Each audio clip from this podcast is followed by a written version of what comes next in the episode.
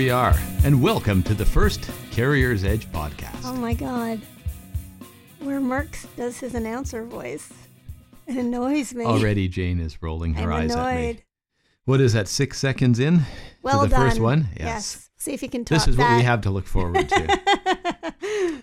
so, I'm uh, Mark Murrell, co-founder of CarriersEdge, and I'm Jane Jazrawy. I'm the other co-founder of CarriersEdge. and the person who corrects me. That is correct. So, what do we- Unless you're correct, and then I'll just say you're correct. then you'll remind everybody that you said it first. But I did. I always do. So, what are we going to talk about on this podcast? Uh, You said you were going to tell me. So, I, I'm not supposed to know until like right now. well, you had this idea for the podcast in the beginning. So, Yeah. what was it you wanted to cover? What what were your thoughts on what you wanted to cover when we started this idea at the beginning of the summer? See, I have ideas and then they go away. And then I have other ideas and then they go away. And what I do is I tell you the ideas and then you're supposed to remember them. Kind of like Best Fleets. Oh, Okay, I told you the idea and then you have to. go off and do something with it. Yeah. Okay, I've so had at least four or five ideas since then. well, here are the things that I remember. then. Okay, good. Uh, I remember the idea that we will talk about on this podcast. We'll talk about what's happening in the world of CarriersEdge. We'll talk about what's new, sort of on product stuff, anything that's uh, that's happening that, that we're working on, upcoming things. Uh, we'll also talk about the process a little bit. You had some good ideas to get some guests in there. We're going to get some other people joining us. So we've got some of our staff uh, on the uh, on the support side. They're going to talk about the support role. We have conscripted uh, some other people from our broader network to participate. So we're going to have our voiceover people come and talk about that. We want to have our translation guy tell us about the uh, job of translation and what's involved in doing all of that work.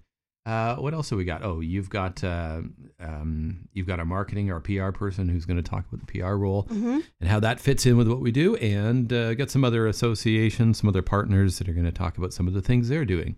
So all, So all of the this, things around trucking that isn't actually getting in a truck and driving. yeah, that have nothing to do with driving, except we'll end up talking about that as well, I'm sure, uh, because there's going to be something that uh, crosses our mind that we decide to go off on a tangent about. so for the first, uh, Because that never happens. no, no, never, no, never ever. happens. For the first edition, I have thought of very few things. I thought we would just sort of uh, yammer on for a little bit, uh, which tends to be the most uh, interesting things that come up. Because usually at the end of that yammering on about stuff, we say, "Oh, we should have recorded that. It would have been great." Yeah, but usually that happens in the bathroom or something like that. Yeah, or sitting outside at the yeah, pool. where we don't have microphones. Hopefully, we'll be interesting now. We need a reality crew to follow us around and film everything. And a big bottle of wine. not, There's for the, no- not for the crew, just for us. Yeah, just for us. Yes, Yes. just to get it get it going. So, what are we going to do today? Well, it is the end of summer 2016. We've had a very busy summer. So, I was thinking that we would talk a little bit about some of that and what's been going on and what we see coming uh, down the road for the future. So, Jane, what have you been working on? Vehicle inspection. Bum, bum, bum. Yes, that's what I've been working on. So it started off as uh, an inspections cour- an inspection course for the U.S. because the U.S. has different regulations than Ontario and the rest of Canada.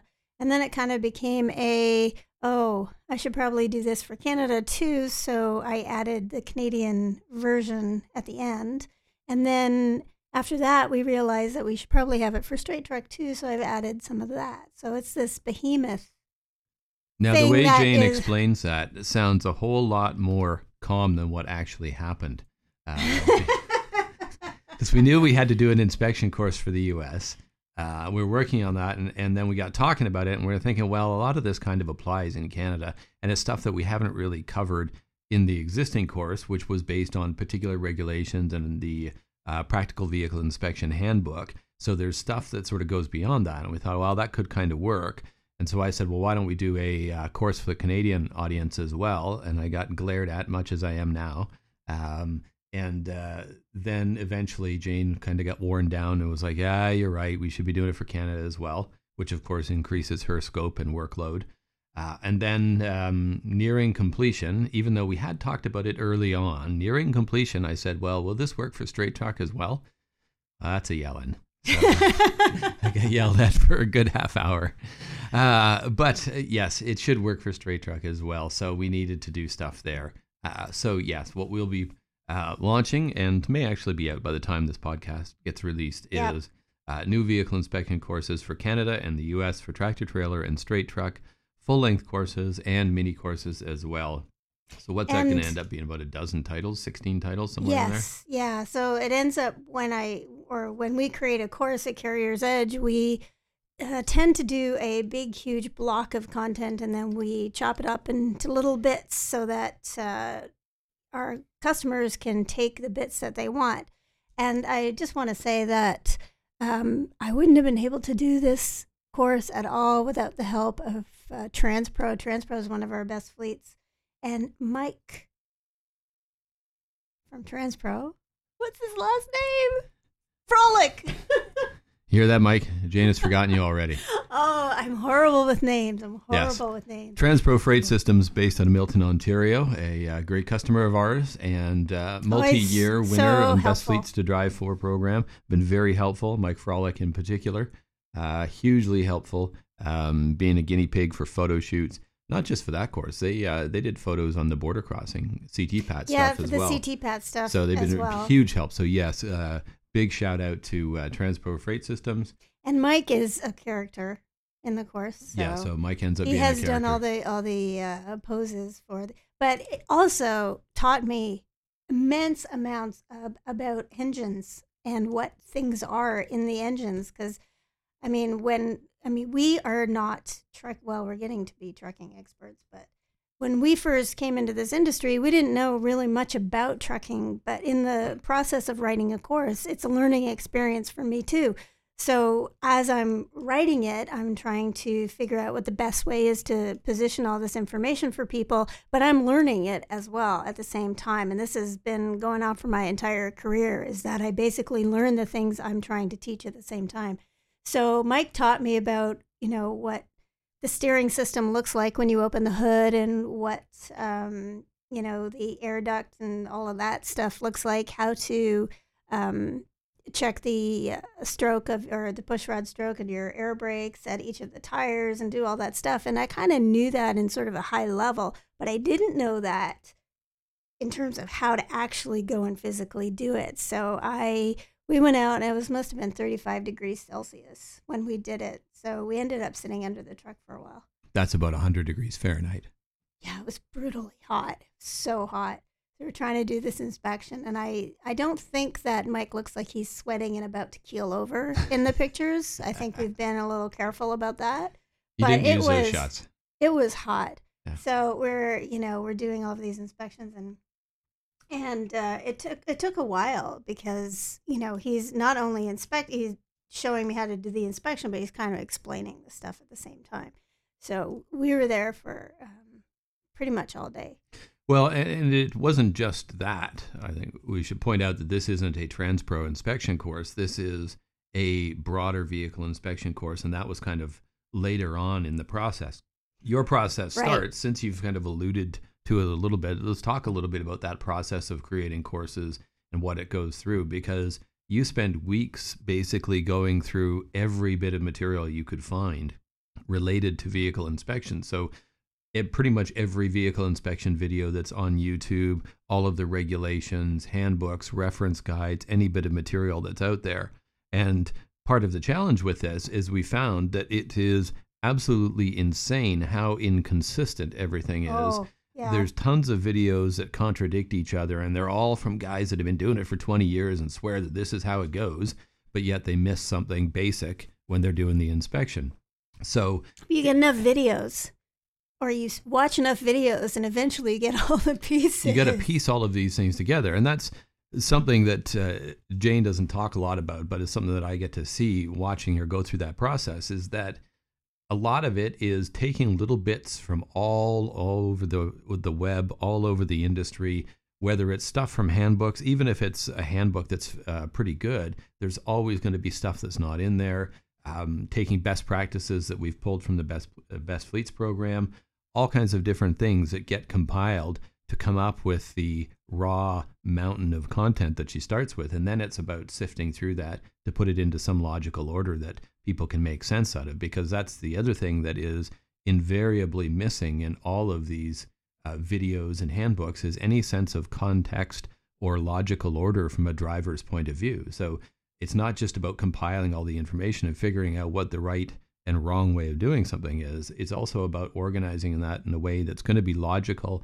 and makes sense for people and is going to be meaningful to the driver so they can remember it and make it part of their process and part of their day to day activities. So that's been, uh, it's always a challenge. And the regulatory stuff tends to be a little easier because at least you've got a black and white set of regulations. But things that are uh, incorporating best practices and aren't necessarily spelled out very clearly in regulations are way harder because you've got to the compile hardest, a lot of that. The hardest part was um, is when you do the walk around, you kind of you start from the engine, and there's different pe- different people start on the right, different people start on the left. Doesn't really matter as long as you get all the sections. So, but checking pushrod stroke, like actually measuring it, that seems to be a relatively new thing. And checking pushrod stroke in Ontario for sure has been around for a while because having your brakes out of alignment, well, that has been an, an issue the whole time. But in Ontario, they really made a big push on how to do how to measure it properly and how to figure it out. So when we did the practical vehicle inspections course, I knew that. But what I didn't know was when you actually measure it. So Something I'm thinking, that isn't covered in any of these. Nobody says it. Nobody like I yeah. could not find it online. Is when do you actually do it, mm-hmm. and when do you check your lights? Mm-hmm. So you start off with your lights are not on, but when do you check your lights? And I figured because I was trying to think about it logically.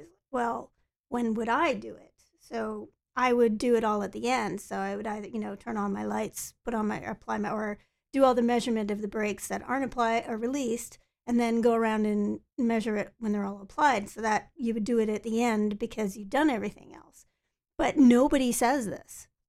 So this is one of the things that I try to do is find all of these unspoken things that people just don't even bother to write down because well, if you've gone through driver training of some sort, then it will be kind of covered. And it's uh that's that's part of the collection. So I start off with sort of basic structure where I kind of know what I want to talk about and that kind of thing. So I go through and write out kind of a skeleton like how am I going to approach this? How am I going to start? So I'm going to start with the vehicle inspection report or the DVIR.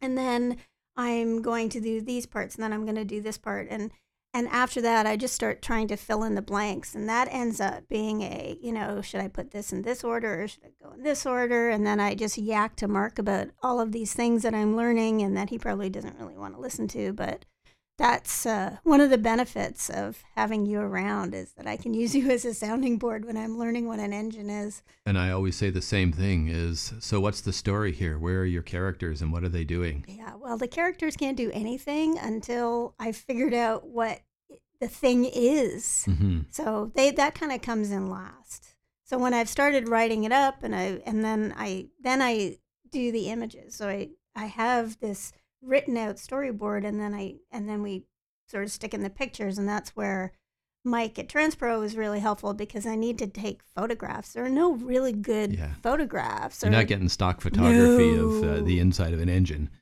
or of an inspection. Like, the underside you know. of uh, yeah the uh, the trailer or anything like that. You've got to take those pictures yourself. Yeah, and it's difficult to you know do we get things that are bad and things that are good, or do we just show the good things? Like it, there's just so many decisions to be made. And then once we get that done, then it can go out for audio, mm-hmm. which is what. Well, there's um, a few steps in there because after you've figured out your structure, put in your pieces, you've listened to me whine about character and story and things oh, like that. that. So you in. throw some some character around it to make it sort of real. A story. Yeah, make it into a, a, tale of a driver and what he or she is doing. Um, build it online. I mean, you're sort of skipping over the complicated part of actually building the online parts. Oh, that could be all the interactivity. talk. Yeah, uh, and we'll cover that in a later session for sure. Um, but then they uh, once it's all pieced together, then we send it out for voice. Although we usually try and get some reviews first before it goes to voice. get some people to look at it because you do not want to be changing content after the voiceover has been recorded. So You Try can, and get that but done. it's really annoying. it's expensive and Yeah. time consuming. So you get all that done, and then uh, then it goes to voice. But that's wh- where we're at with vehicle inspection. Well, right now we're we're putting in the audio. So Yes, I the- have you created the little intro music. Mark does my intro music Mhm. um, because he has a background in music and he was a drummer for many many years. That's not helping my brand for people Your to know brand. I think it does. I think I I don't know. I thought I like drummers. Well, Drummers are some cool. people do. Most people make fun of them. and unfortunately, you're in that category too. So, Yeah. um, but he also has a little setup in our basement where he uh, Not a little setup. The fantastically it is appointed Markland sitting- Recording Studios. We are sitting in Markland Recording Studios right now Yes. in our basement. Temperature controlled, soundproofed, fantastic Markland Recording. Hey, Yes. it works. I mean, we can do recording down here. So we've done our Best Fleet seminars or webinars down here. We do our French voiceover down here. Friends, yeah. Yes, the studio Oh, was and our our um the other Punjabi did some? Punjabi. yeah, but the studio was originally created uh, mostly so that I could uh, get decent recordings of my drums, but I hardly ever actually record uh, my drums anymore. And every time you do, you're so sad. Yes, and then I listen back to it and I end up just disappointed and frustrated. So, um, yes, then I'm grumpy for the next day or two after hearing all of the all of the crappiness, because it never so fails. much crappiness. Uh, It never fails to disappoint me when I listen to my own playing, but that's how it goes. And uh, as every perfectionist can attest, there's there's no such thing as good. Uh, Yeah. There's just There's, There's just- stuff that's acceptable and then Well, at not to be looked at again yeah, because at, at next best time you look acceptable. Uh, it, you know, it ranges from barely passable and acceptable, so okay, other people can see it, to oh my god, it's awful, it must never be uh, shown or seen or heard. Yeah. uh, can never see the light of day. So, yes, that is how it goes. That is the nature of being a perfectionist. Um, Jane is absolutely a perfectionist when it comes to her courses, for sure. So the way that things are laid out, the way they're organized, the pictures, the uh, the writing, the the language, even the, the sort of the choice of the uh, the speaking uh, voice that gets used, uh, very uh, very focused on all of that, and anything less than uh, a, an A plus, uh, she's not going to allow out. I, on the other hand, are not so much of a perfectionist when it comes to the courses. Yeah, because it's my stuff, so you don't care. Like you're like, Well- oh, this is good enough. Let's get it out. Actually, I wanted to mention that I am thinking of using a female voice for the wellness courses, uh, or at least a couple of the modules. How was that germane to what we're talking about? Oh, did we have to have? Does everything have to be germane to what we're talking about? Well, you want to have some sort of logical organization of subjects so Oh that you can God. put bookmarks on the thing. no, Oh, it's just going to be some random bit of whatever things. that was my head? initial thought. That was my That initial. you remember. or I am remembering it now as that because it suits my purpose, which which is another fun. So apparently, we're done talking about vehicle inspection and the course development process. We've now moved on to selection of voiceover artists for the future. I just was thinking, let's get some variety. We have variety. We have Craig. We have Craig, we have Mike, we have John, we have Roger. Yeah, I want would like to. We're trying to get rid of all of those other ones except Craig because he's awesome. But yeah, but I'm thinking of. Okay, now that I'm thinking about it, I have there are problems with that, so I have to. You don't want to have Amy do it. No, it's just that there are he Craig has recorded one of the the fatigue modules, hmm so Yeah, it's all or nothing. yeah. Yes. This is something that is uh, an ongoing challenge in the world of voiceover is access to different talent. If you have one person uh, record one session, uh, record one course, that's great.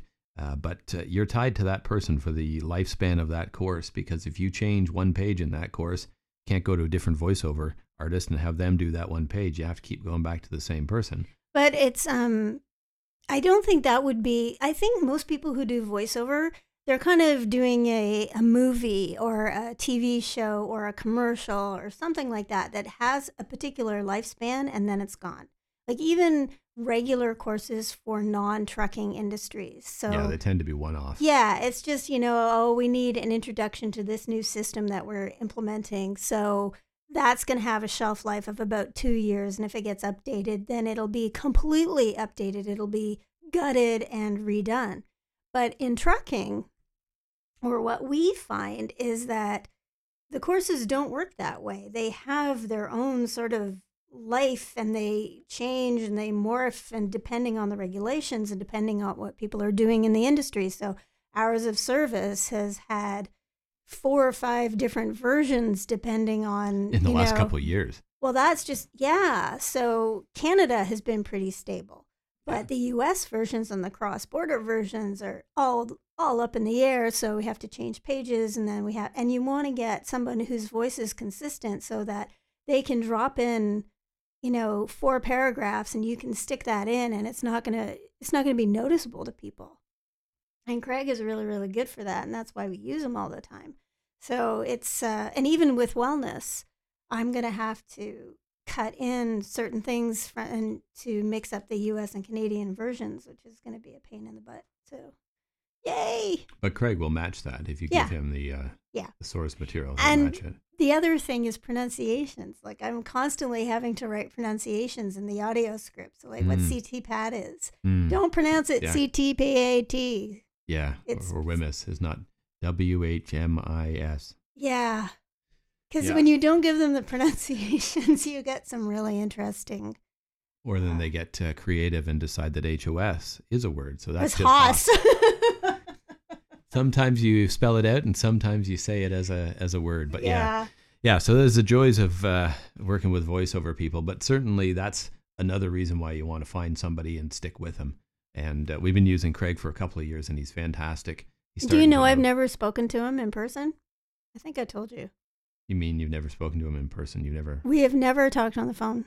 Oh, all email. Ever. We I've have talked to him on the phone. we have only ever talked in email and I hear his voice. I don't know if he's ever heard my voice. So maybe we'll send him this podcast and say, This is what Jane sounds like. I don't think he's gonna care. But Hey, we have we have quite the relationship now. Yeah. Like we're you know we're like buds. But know, it's we've been doing it for four years. when you talk to a voiceover person on the phone, you still think that they're broadcasting, especially somebody like Craig who's got a background in radio, and he always sounds like he's on the air. So even when he's just talking to you on the phone, you know, discussing a project or negotiating prices or whatever, you sound like it, it sounds like he you're talking. sounds like the He's still got that radio voice because that's his natural voice. So. I'm uh, very voiceover jealous people because are I always sound, like that. They're so weird. I sound like Minnie Mouse, so I would really like to have a sexy, deeper voice. We should have kept smoking. Yeah. You'd be dead now, but yeah. you'd have a deep but voice. I'd have a deep voice, yeah. Yes. Okay, so that's vehicle inspection and the general course development process and voiceover and maybe some things happening on our wellness courses.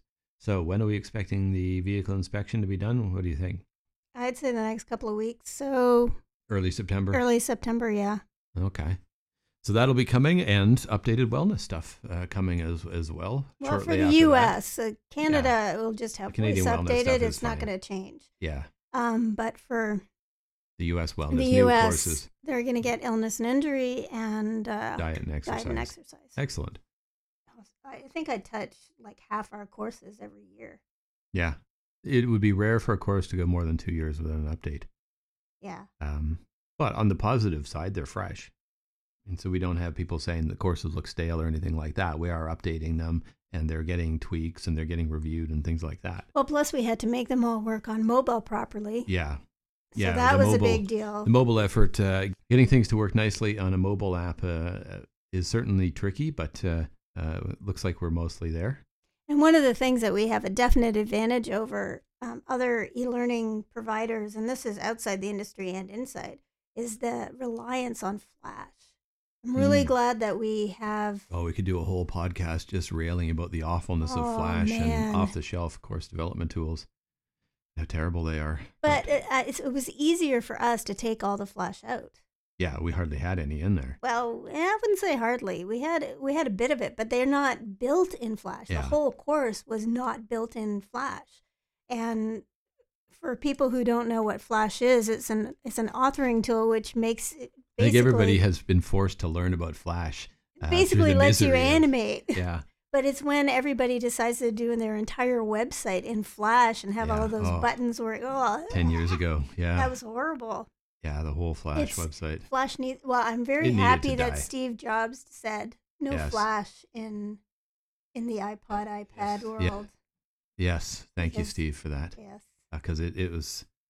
It But was I awful. remember when he said that, we were thinking, oh my God, Yeah. is that what's going to happen? Yeah. What's going to happen to all these authoring tools that are entirely Flash based? Yeah. Well, it has worked out better for sure. I mean, it pushed HTML5 to come up to speed and to um, get adopted more widely, which allows people to do the same kind of interaction, the same sort of animation and multimedia stuff, but without plugins and things. So it works way better. Yeah. And, And now it's cleaner and faster. cleaner and faster, and more people have just moved to mobile first. You would develop dedicated stuff for mobile devices, do dedicated apps, and then you've got all of those functions there as well. So, um, yeah, the world is certainly in a better place with technology now than it was five or ten years ago. It's so much nicer now. Speaking of which, do you remember in Best Fleets, like four or five years ago, when we were scoring them on whether they provided laptops to their people? Uh, we asked them, yeah, if they provided any sort of technology, and there was a few that did. Did we score them on it? Uh, it was in the efficiency question about Yeah, what do so you do, what be- technology to help improve efficiency, and that was one of the things that we looked for that would get people points. And there was people that were doing it. I know, but it wasn't very widespread. No, And then all of a sudden, Grand Island talked about giving all their people Yeah, uh, that year, tablets. Grand that Island was three years ago. um, Grand Island Express, DJ Noel was doing it, um, and a couple of others. Steelman Transportation, I think that was the first year. There was one uh, Grand Island doing tablets, DJ Knoll uh, that was providing iPhones? iPhones, iPhone 5s, which were brand new at the time. And Steelman iPhone than I Transportation was providing laptops because they're all owner ops. And they said, if you don't have a laptop, we're going to give you one because you can't be an owner op without having something to manage your business. They provided ta- um, laptops for everybody, and it, it worked out beautifully. And then it sort of everyone started shifting to tablets and or recognizing that everybody's got smartphones and devices of their own anyway. So don't provide them the device, just provide them good apps. So we're Mhm. seeing now tons of people doing their own apps and stuff. Uh, lots of fleets that have got their own, and not big fleets either, the smaller fleets that have got dedicated apps for stuff.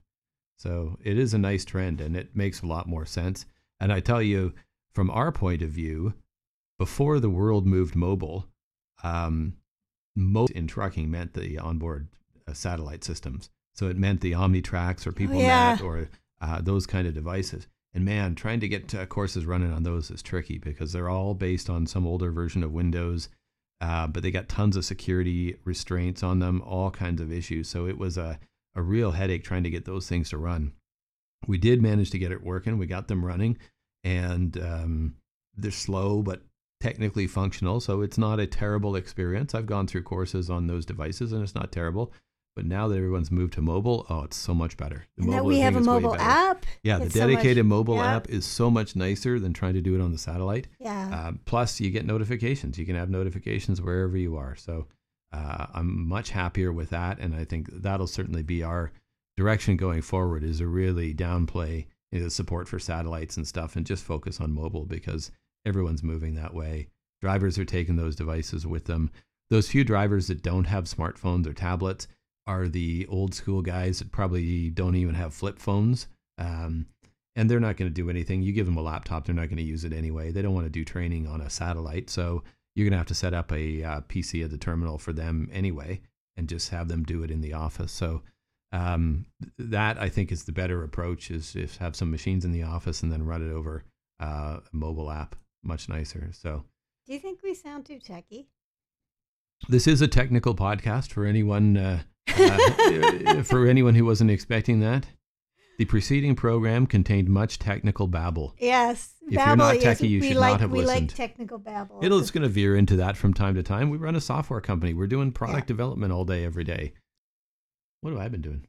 I've been doing a lot of sort of the regular stuff, um, building out a bunch of stuff on the back end um, around the uh, the sales management process, and some new stuff that I think will be going live. Won't be live just uh, when this podcast goes out, but shortly after, which is going to be a new monthly summary report for customers. So every month, customers are going to get a report on their own usage, but not just here's how much they've done in modules and things like that, but we are building in calculations in terms of how much they're saving compared to other types of training, some peer group review so they can see how busy they are compared to other uh, fleets that are of comparable size, uh, sharing best practices based on their usage, best practices that other fleets are having success with. So you can see different ways of using the uh, the online training system and uh, in ways that are working out for other fleets, and also summarizing all of the things that we've got on the go that we don't always do a great job of sharing with everyone. So things like the monthly webinars,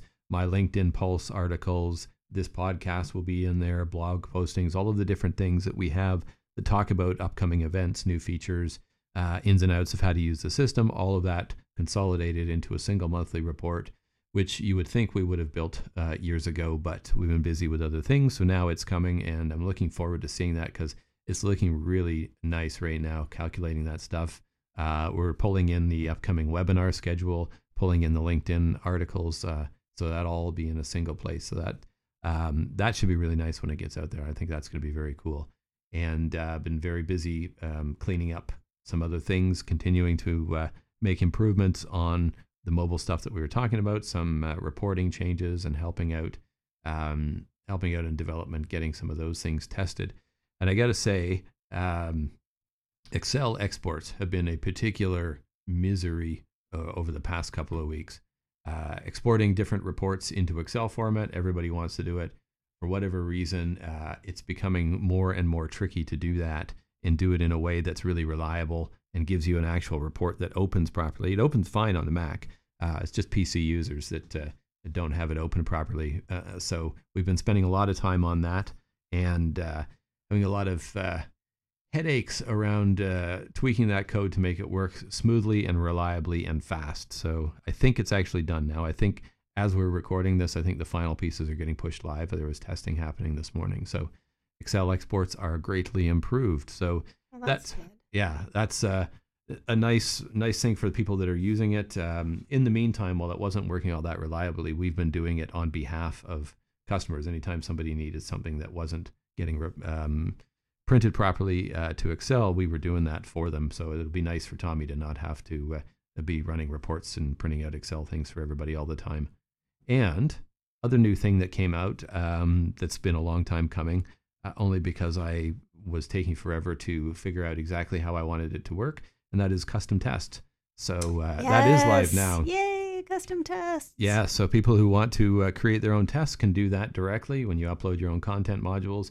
You can add a test in there. It's very simple. Uh, you just check a box that says you want a test in there, and then you can enter your own questions, true, false, multiple choice, whatever you like, set your passing score, and that becomes part of the content um, that people will go through. So uh, it's pretty nice. It's working very smoothly. John's done a great job building that part of it.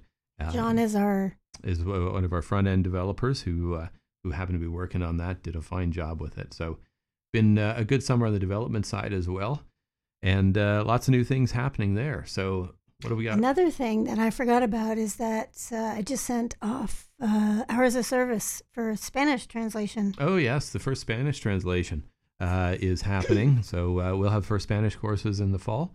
So that's the um, HOS US only Yeah. course. The U.S. Yeah, only. and then defensive driving will come in after that. So that will end up being what four or five titles, and then uh, another eight or nine titles of defensive driving Mhm. coming in the fall. And um, along with that, we will finally finish the uh, Punjabi HOS as well, which is largely finished, just needs voiceover. So we'll have to get Ranbir going on that. Well, we also have to figure out how we want to not offer different languages. yes. Well, we know how we want to do that. We just have to finish building it. Right. So So it's not much point me doing my stuff until you do your stuff. I can do my stuff quick. No, you can't. Well, we'll You see. I just have to say, I just have to write up the spec and send it along. Say, here's how I want the front end to work, and here's what you need to change in the back end. And the back end's already changed. We just need to implement it. So it's actually built. It's just not implemented in an interface that anyone can see. So, uh, or maybe it's the other way around. Maybe it's in the interface, but there's no back end to support. I don't care. Yeah, Yeah. it could be like a could be like a form, a checkbox that does nothing. So it could be one of those at this point. could be an old forms editor thing. Oh Yeah. yes. So yes, Janie and I worked at a company that uh, had a fantastic uh, product for um, uh, building and editing forms, uh, and the forms editor product was actually built over a weekend, and many of the features in there didn't actually do anything. Some of them did something different than what they said. Um, well, there was remember there was a manual. I don't know if you were there at that at that point, but there was a manual that it was an email communication software. It wasn't a forms. it was wasn't a called Forms Editor. It was called Forms Editor, but the what the problem was was in the system that we had, which was in the 90s. So this was before the Yeah. web. This was people Old were just using modems and stuff like that. And you'd have this system where you could send you could send email, you could set it up, and you could send email to folders, kind of like you do to a Facebook group now. Um, but we called them conferences, and so people wanted to edit what the system looked like, and Mhm. there was a way to do it create their own to create their views. own and but what you couldn't do is you couldn't change forms. So some people would wanted to change the forms that they used for mail for example. So they would want to you know they wanted to customize it. So that's fine. So colin who is the developer who was in charge of doing this developed something called the forms editor so that you could edit the forms. And being a developer wasn't always the greatest in at naming things. So Not an it was called designer. the forms editor. And so this was going to be coming out in this big release 2 point i think it was 2.5 the 2.5 release.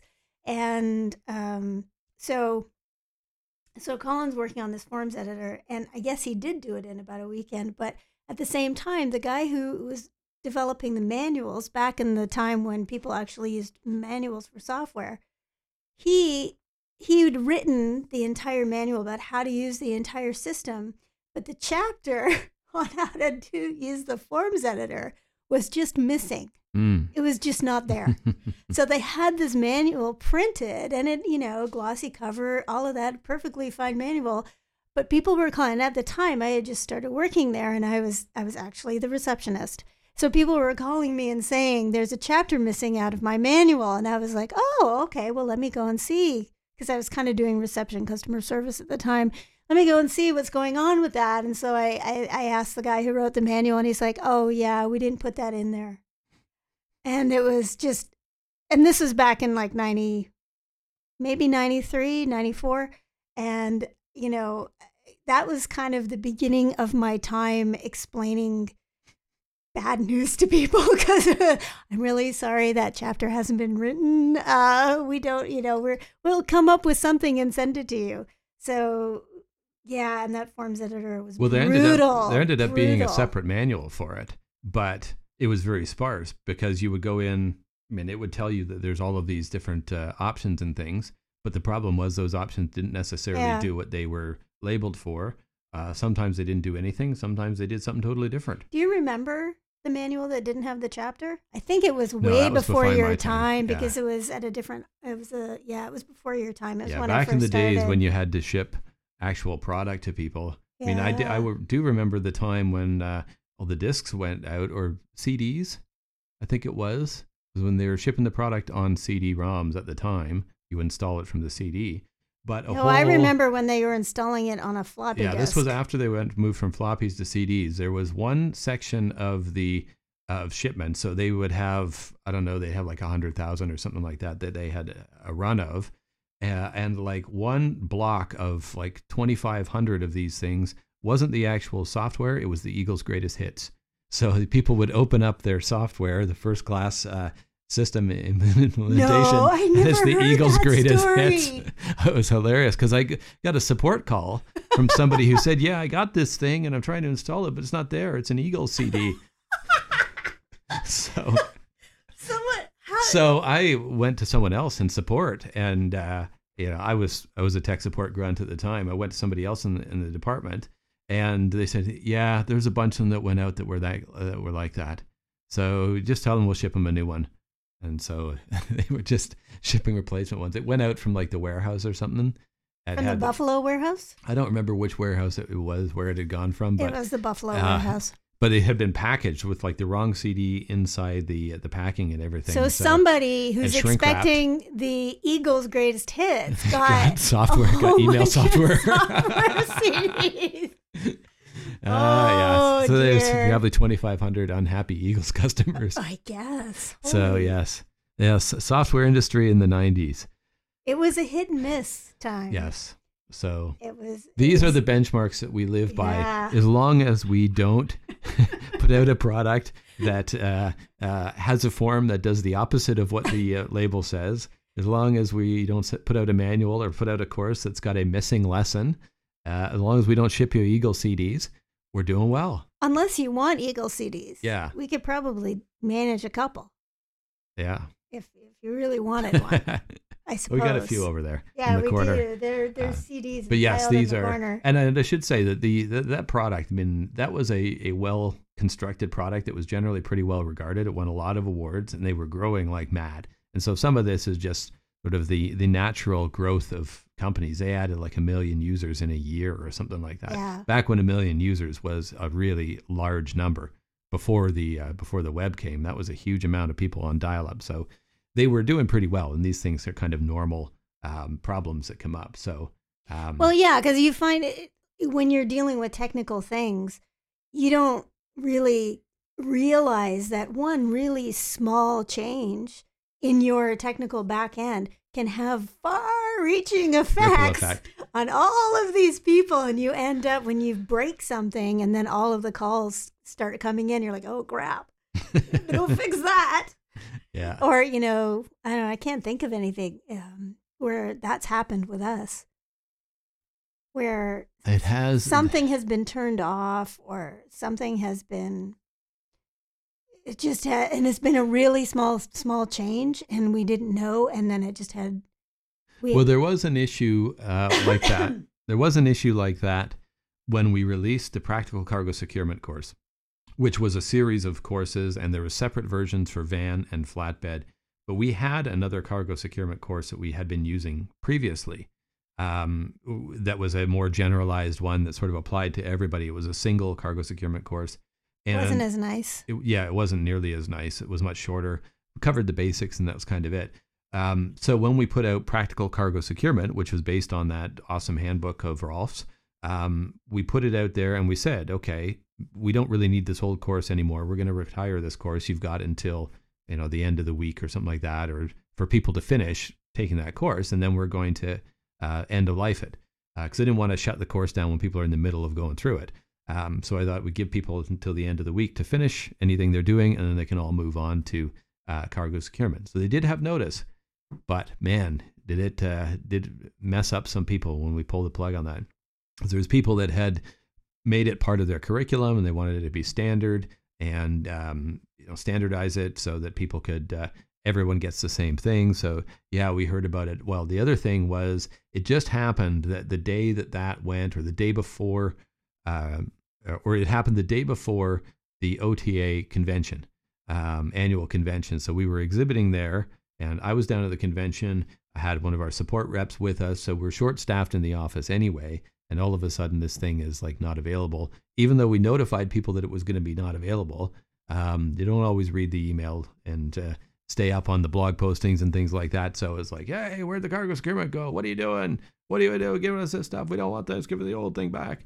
So yes, I had to uh, uh, after having my full meal of crow, I had to, I had to uh, I had to turn the thing back on and and for existing customers that have that course and still want it, it's now still in the library, but no new customers get it. So I remember another one where we created the US version of the demo. Remember that and then all the courses that were in the demo account. So people people go in and, and request a demo or or Yeah. sign up for a demo and they go through the demo site had all Canadian courses in it. oh And it was like that for 2 weeks or something like that. oh, the demo was creating them in the wrong place. Yeah. That's what was happening. And that was a really small thing where Yeah. we just had the wrong training plan assigned to it. uh, and- no, it but was for creating them in the wrong uh, environment ID. Yeah, but it's a really small change. It's a It really was easy fix. It was a very easy fix, but yes, there was a lot of yelling, had and it wasn't Jane doing the yelling that time. yes, you were yelling. I was yell. I was very unhappy. So yes, I was cursing everybody uh, for that. yeah, but, yeah, it what my point is that little small small things Sometimes small things yeah, really things can that can create small. like a huge. It seems huge, but Yeah. you know it's a really tiny thing that needs to be changed. Yeah. Yeah, and so you live and learn from these things. So you know, we took the uh, the lessons learned at these other companies and all of the things they did that blew up in their faces, and we've tried uh, not to To reproduce not those do here. it, yeah. So we found a whole new bunch of things to uh, bugger up and to blow up, but we learned from those as well. Okay, well, so the last thing that I wanted to mention in terms of learning is Key learnings. key learnings. Get your proper consulting Oh speak my on here. god, key learning. That's I our consulting background. Got to have the key learnings in the project shutdown debrief. now you're making me not know what I'm saying anymore. I just I'm stupider just listening to you say that. That's your key learning. That's my key learning. Listening to consultants speak makes you stupid. yes, it does. Um, is the um, our thoughts on open door policy and the locked doors. Remember that? So we're in this. odd. this is Mark and I have been working together since about '95, and we started working at this company, this uh, little software company in Canada, and uh, that eventually got bought by. So it's kind of no longer in existence. But at the time, I had started working there the a couple of years before that, and I had started as the receptionist, and I kind of moved my way up into customer service, and then I became uh, the training uh, the training person, and uh, and so we had moved from this little office, this little sort of single floor industrial unit where we just had all kinds of bizarre furniture, and it was all it was really startup mode. I mean, they, wires hanging from the ceiling, and people just did whatever job you could, and and we were mailing things out by ourselves, and it was me and twelve guys, and so there was that, and it was a it was a very very informal place. They'd order pizza on Friday, and everybody would sort of go to this common area where they also shipped out demo discs and would eat pizza, and then we moved into when because the company was getting really successful. As mark said they had had you know they had really big growth. So we moved to this place in markham which is north of toronto. And it was on the eighth and ninth floor was our office space and the eighth floor was really nice we had these two um, it was like two hall you had the the reception area in the center and then two hallways which you went through you got to the hallways through these glass doors and if you went to the right, you went to the customer service, tech support, um, QA, uh, sales area. And if you went to the left, you went to the development area. So the developers and the server, the server room was there too. So there's a big, huge server room. So the developers, there was like five or six developers, and they were all in their little section, and there was a boardroom in the middle. And at at the beginning when we first got there it was fine like everybody sort of went to wherever and everybody went to each other's desks when we had problems and what would happen is the tech support guys would go to the development guys when they had questions and i'm saying guys because it was mostly guys there's very few women working there so if mark is a tech support guy had a question about how something worked or if something was a bug or not a bug or by design he would go off to a developer and ask the developer. Well, the developers, who also the the three main developers were the guys who owned the company, decided that they were getting annoyed by being bothered so often. So they decided that they were going to lock the door. They did not tell anybody. They just decided that the door would be locked. And then one day, I don't know, I guess someone from tech support decided to go in there and they realized that it was locked. Yeah. And so every well, it wasn't uh, door locked, but it was key card entry, and so they had locked the door and given new key cards to all the developers so that they could get in, and no one else. And no one else was told. Yeah, no. so it was wasn't announced. Yeah, We were just told. even though their main business was communication software, and they used that software as a central repository for messaging and communications within the company. No announcement, no posting about it. Just one day, the door is locked. and and everybody was kind of stunned. So every time I hear you know, we have an open door policy during best fleets, I think of those locked doors. it's like, yeah, well, I, I'm hoping you have an open door policy because if you have locked door policy, then uh, people get really upset.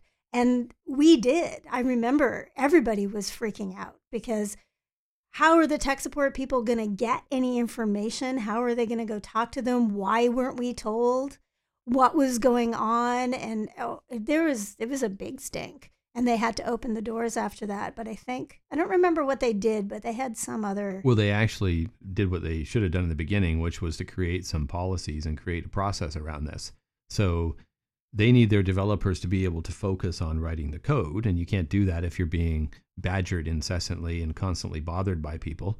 Uh, but at the same time, tech support people need to be getting questions answered and things like that as well. So then the process became go and talk to the QA people first, and there would be sort of a um, a centralized escalation process. So if there's things that can't be resolved, then there's like a, a daily meeting or a weekly meeting or something like that to review any outstanding issues that can't be addressed. So it's more um, organized and formalized a little bit, but at the same time, uh, still works for everybody. So that was a, a really good uh, learning experience for us. Yeah. I mean, my background in tech support, I learned very early on that if customers are coming to you with questions, if there's problems and customers are uh, either misunderstanding how something works or they can't figure it out or it just doesn't work the way they want to, all of those are product development issues. Those are not, tech support isn't its own thing that exists in a vacuum. It is basically an evaluation of how well the product developers have built that product. So that's part of the reason that all of our developers get stuck doing tech support as part of their onboarding and as a regular thing. They will backfill tech support when we need extra help there because anytime somebody's got an issue, it's really a product issue. There's no such thing as a tech support issue on its own. Those are just product failures or product gaps that have to be dealt with. So we want to address those and get them closed. So, uh, yeah, different things that you uh, can learn and uh, take advantage of when other people uh, make silly mistakes or aren't really thinking. Uh, but uh, yeah, it did not work very well. So no, and I think that a lot of our our background in working for startups and working for a consulting firm, both of us worked briefly for PricewaterhouseCoopers, and we ended up going into all of these different companies and learning their organizational setup and what the and it was to do with training. So we ended up training will uncover any kind of organizational problem you have really, really quickly. As soon as you try and write about a product, as soon as you try and describe a process and that process falls, eh, you know, gets confusing or falls down at some point, it's an organizational difficulty. So we learned a lot over the last 20 years. Mm-hmm. Is it 20? Is it more? It's been about 20 years yeah. or so. Yeah. Yeah, it's well, all it makes me a, tired. It's all a little bit of a fog when you think about it. Yes. Until something like hits you and you're like, oh yeah, I remember that. I remember Yeah. having a problem with that. I had totally forgotten about the Eagle CDs until you I started. had never heard yeah, of until the. you brought up the old I'm missing really- chapter thing. I'm surprised that I never heard of the Huh. missing. The Well, I think CDs. it was actually it was not. It was later on in their development process, and you may have sort of mentally checked out by that point. Um, it was a fairly later on kind of thing. Oh, okay. I may So- have been about to leave. Yeah, you may have been on your way out by then. So yes, so well, that's the, the history of our experiences in the. Uh, That's not even the whole history. Yeah, that is one chapter One from the ongoing saga. So, what do we got coming up in the next little while? Um, the adventure that is the fall is about to begin again. Dun dun dun. Best fleets. Yes. The the uh, crazy town that is Annual Best Fleets. insanity that is best fleets to drive for is about to start up. So, it'll be launched by the time this goes live. hmm Um, what is this going to be? The ninth uh, edition, I believe. I counted don't up because last year was the eighth remember. time doing it. Okay, so this is then this is the ninth. Well by done. my math. If Well- last year was eight, then I, I have done the work here. Next year will be nine. So this will be the ninth year. Yes. Excellent job. Excellent job, Mr. Murrell. Yes. So, So, you don't really have to do anything. Well, we're updating the questions. yeah, we're going through our regular process of sort of reviewing the questions, which we did yesterday, um, finding a couple of things to delete um, or questions to stop asking. Um, there are always a bunch that we want to add, and not very many we want to remove. So it ends up getting longer and longer every year. But we also have to keep it interesting because we know there's people that come back year after year and they're just going to copy their answers in. So we got to have a few things that are brand new that they have to work Well, on. yeah, because you got to push the industry forward. So you got to have new questions. So Yeah, and we if we Keep keep coming up with man. ideas, and people keep suggesting things, and uh, so um, maybe on the next podcast we'll dig into that a little bit more. What's happening in the world of best fleets? And aren't we doing a webinar? Yeah. We'll So- do a webinar as well. Yeah, so it'll be an easy podcast because we will have done the work already. Yeah, so we can do that too. Yeah, but the the webinar that's the webinar you're doing with TCA, and that's when. No, no, I'm not doing a webinar with TCA on best fleets. Oh. I'm doing a diversity webinar. Ah, see how busy we are. We got so many things happening we don't even know. What webinar? Is there a Oh. webinar? Oh, you're talking about a best fleets webinar, which we will likely do. Yes, we will I do thought we were gonna do a webinar. a how to fill out your survey. Yeah. Yes, we'll or do that tips again. for not a how to fill out your survey. Yes. What things for- to please don't say. Please don't tell us about or things that we don't need to hear because everybody says the same thing or whatever. Well, it's also really like make sure that I- think that what we've done over the years is tried to really figure out what the key words are for people so Yeah. that like the whole pay thing and that people were saying, oh, but we do have guaranteed pay, but they didn't Yeah. say it, but they had a form of it. So now we're going to be more explicit in asking about it. So yes. So we do a lot of clarification. and we will once again do a, a webinar, but that's particularly useful for people that are first timers to understand the process and what they can expect and some of the questions. just questions. listen to how brilliant we are. yeah. So we've got a webinar. So we have an unscheduled webinar that we'll do sometime in October, probably for Best Fleets participants. We have a regularly scheduled wor- webinar that we do every sep- every month anyway, and the September issue is or September edition of that webinar is going to be new product features and things. So uh, talking about some of the things that we covered today, but a little bit more detail. Uh, we also have you've got your TCA webinar that you're doing. It's on diversity. Diversifying the workforce, and it's ethnic diversity, not women. not just hiring veterans and women, hi- yeah. which is not really diversity. Um, hiring white women is not diverse, I and hiring white veterans. if you have an entire industry that's mostly men, then having women in there is is partially diversity. no, I would disagree with you. I think that that's setting the bar way too low. um I think it's also kind of baby steps because you know introducing women into the industry is a no-brainer because there's so many people who are women who are like you have 50% of the population in general and then 5% are in trucking. So there's a whole big well there. Like that's that's an easy one. That's Mhm. not that's not going to be too difficult. And so many people are doing such an amazing job of, of talking about it and moving the industry forward in that way. Um, but what I'm talking about is how to also do it with ethnic diversity. So Hispanics, um, That's it. Just Hispanic. just Hispanics. so it's hiring Hispanics. no, no, no, no. That's not it. So Hispanics, African Americans, um, other. South Asian. So that's it. That's what I want to say. So let cut. Start again. Hispanics, African Americans, South Asians.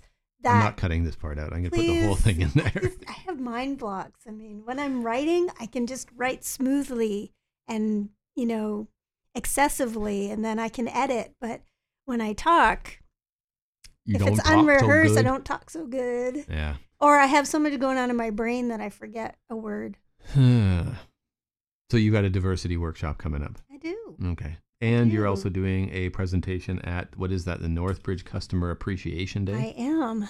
I'm talking about what drivers want, which is uh, basically it's what I've done is is scraped the what do we like best and what do we not or what would we most like to improve out of the driver surveys and and sort of getting a sense of what those things are and I can talk about that in the next podcast because I Sure. will have talked about it at the Northbridge Appreciation event. There we go. So there you go. So that's coming up. Uh, what else have we got? We have at the end of September, we'll be at the Fleet Safety Council conference. at the end of September. It is. Sadly, that's only about a little Oh, over a because then we away. have to like leave and Then go straight to a the- wedding. the crazy weekend. Yeah. Yes, the our our weekend of insanity. So I've been moaning about this to every person who will listen, and to the podcast audience, you're no different. So this is my griping about my hard life. Friday, September 30th, Fleet Safety Council in Toronto. Then we have to fly out to Halifax, which is on the, uh, the Atlantic coast of Canada, because a friend of mine is getting married there. I missed his first wedding, uh, so I'm not missing the second one because I actually like his his woman this time. his Um, woman. his woman, his, Fiancé? his fiance, Don't cut that. his wife, his better half. Yeah. They're- very good together. So I'm very happy there, and I want to go to that wedding.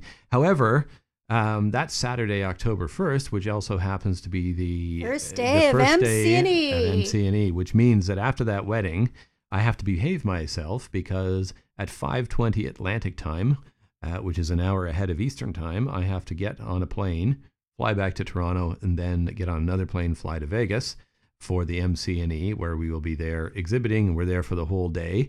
And even if that's not a busy enough day or busy enough weekend on its own, we've got the Sunday evening activities and the Sunday night Technology Innovators reception that we are one of the sponsors of, which starts at 9 p.m. Uh, Pacific time, goes through midnight. So at midnight Pacific time, when that reception ends up, which will be 3 a.m. Eastern, at that point I will have been a, uh, will have been up for nearly 24 hours Okay, straight. you're gonna go and have a nap, I will try. or you're gonna sleep on the But I do so well without any sleep. I'm not crabby at all. See, aren't you happy you're not going to be there? I'm leaving Jane in Toronto. She's uh, she, she's not interested. I'm interested. happy to be in Toronto, Yes. but we so can't both leave. So yeah, so that uh, that's going to be a bit of a drag in terms of travel, but uh, we're very much looking forward to MC&E. Mhm. It's going to be very cool. It's our first time actually exhibiting there. And I keep on saying, I keep on saying that I have to FaceTime you, and then you have Yes. to carry around an iPad with Yes. my with my head on it. So a number of people already have expressed dissatisfaction that Jane's not going to be there. So yes, we're going to have an iPad with uh, her FaceTiming on it, so somebody can carry it around and uh, yeah. Debbie can- said, Debbie Sparks from Debbie TCA Sparks said that she would walk around with it. She thought that that would be a, a treat. Yes. she put it in her purse. Yeah. Wait till she does something you're unhappy with and see if she thinks it's a, it's a benefit. so, got a lot of things coming up in the next little bit. Um, so, the fall is always a busy time with all the best fleets things that are happening in there. Continued new core stuff. We'll have our uh, Spanish courses, more Punjabi, lots more uh, features coming on the back end on the learning management system, and a whole pile of things that I'm forgetting as well. No, we have time. Oh, and the most important thing happening Jane hits the big 5 0. Why did you say that? It's big news. It's not. It's industry news. I'm going to have Susan put out a press release. Industry leader. What was it called? Industry official. Industry official. yeah. Tracking industry official or something. What was that story? Where was that? It was some, uh, It was an American. It was a U.S. magazine. yeah, some Um, magazine did a write up on one of our, one of Jane's on presentations. on the diversity panel, yes. Yeah. Uh, so Jane did a diversity um, presentation at the TCA's Workforce, Workforce Builders, Builders. in June, which is what started all of these things on diversity. Uh, and uh, our awesome uh, PR person, Launch It PR, uh, put out a story based on that same data, and it got picked up by a couple of uh, the media outlets, a bunch of them actually. hmm had really good pickups on that one, but uh, at least one of them referred to Jane as a trucking industry official, which she took issue with. Well, I'm not an official. Well, you are official now when somebody calls yes, you one. I, I guess. Yeah. All it has we to should happen get you is like a, a proper shirt with some medals on it or something, or you it's know, like the row epaulets of or something. like what. Yeah, what uh, military people have. Those, Yeah. That row of. and a, and a name tag, like one of those um, brass name tag things that people have that makes them look important. Or you could have one of those like a name tag for a conference, but just underneath it'll say industry official, trucking industry official. trucking industry official, and Yes. then everybody can look at it and go, "What? No, everybody. What are will, you everybody will start asking you questions. what are you doing about this? When's that ELD mandate coming in? oh God! What's yeah. happening with speed limiters? Exactly. Yes. That's what an industry official is, not Yeah. me. You'll have better answers than they do. It would be go and ask your. It'll be some version of get stuffed. All right, so I think we're going to wrap it up there. Thank Wrap you. it up now. Thank you. Thank you and enjoy your day. Thank you for participating in the CarriersEdge podcast. You will be billed at the end of this session. Please exit through the gift shop.